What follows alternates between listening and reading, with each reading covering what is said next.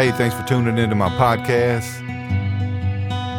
This is Big Head on the Block, hosted by me, Tim Henderson, aka Big Head.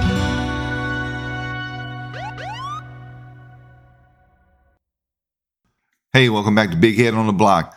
This podcast is going to focus on Operation Professional Courtesy.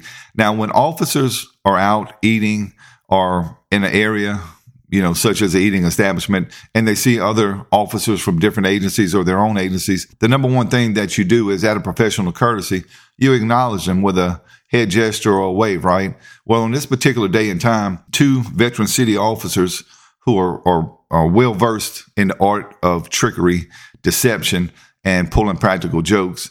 They're in a restaurant. A group of state troopers walk in, and the state troopers for whatever reason, don't acknowledge the city cops, even though one of the city cops nodded his head to, you know, let them know that, hey, we see you, you know, because it's a brotherhood and we expect people to be cordial. Professional courtesy says that you acknowledge them. Well, this this wasn't going to go unchecked, all right?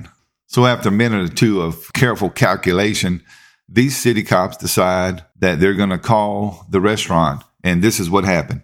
They called the restaurant the person answered the phone, and this is a police friendly restaurant, so there's always cops in there. So this probably wouldn't be an odd uh, phone call to receive. So knowing that the state troopers on the other side of the the restaurant, they call and identify themselves as the state police superintendent. He says to the person answering the phone, "Hey, there's four or five of my officers in there. Can you do me a favor?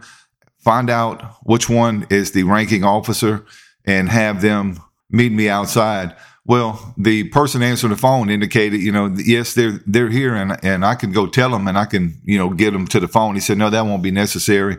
I just need them to meet me outside. Well, the city cops watch as the message is relayed to the state troopers, and they could clearly see that the state troopers were confused, but a little bit concerned about this phone call. Right, one or two of the troopers gets up, they start walking around, they start looking out the blinds in different areas of the restaurant to see if the colonel's out there because they figure he is out there because, you know, why would they have received this call, right? Well, the city cops are just taking it all in, having a good laugh. You know, they're keeping their composure because I'm sure the state police looked at them from time to time, uh, not thinking they were involved, but, you know, just looking at them. Eventually, the state troopers left all their food, every one of them left all their food on the table, went outside, and they didn't see the state police superintendent because he wasn't there, right?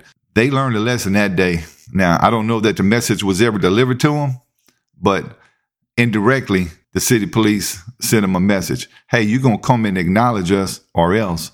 So just remember, police officers, if you enter a restaurant, you better acknowledge the person because you don't know the measures that they're willing to go to to pay you back for being slighted. This operation, which was deemed Operation Professional Courtesy, was implemented and executed to perfection. The state police troopers who didn't get to eat their meal that day went hungry when all they had to do was acknowledge that BRPD was in the house.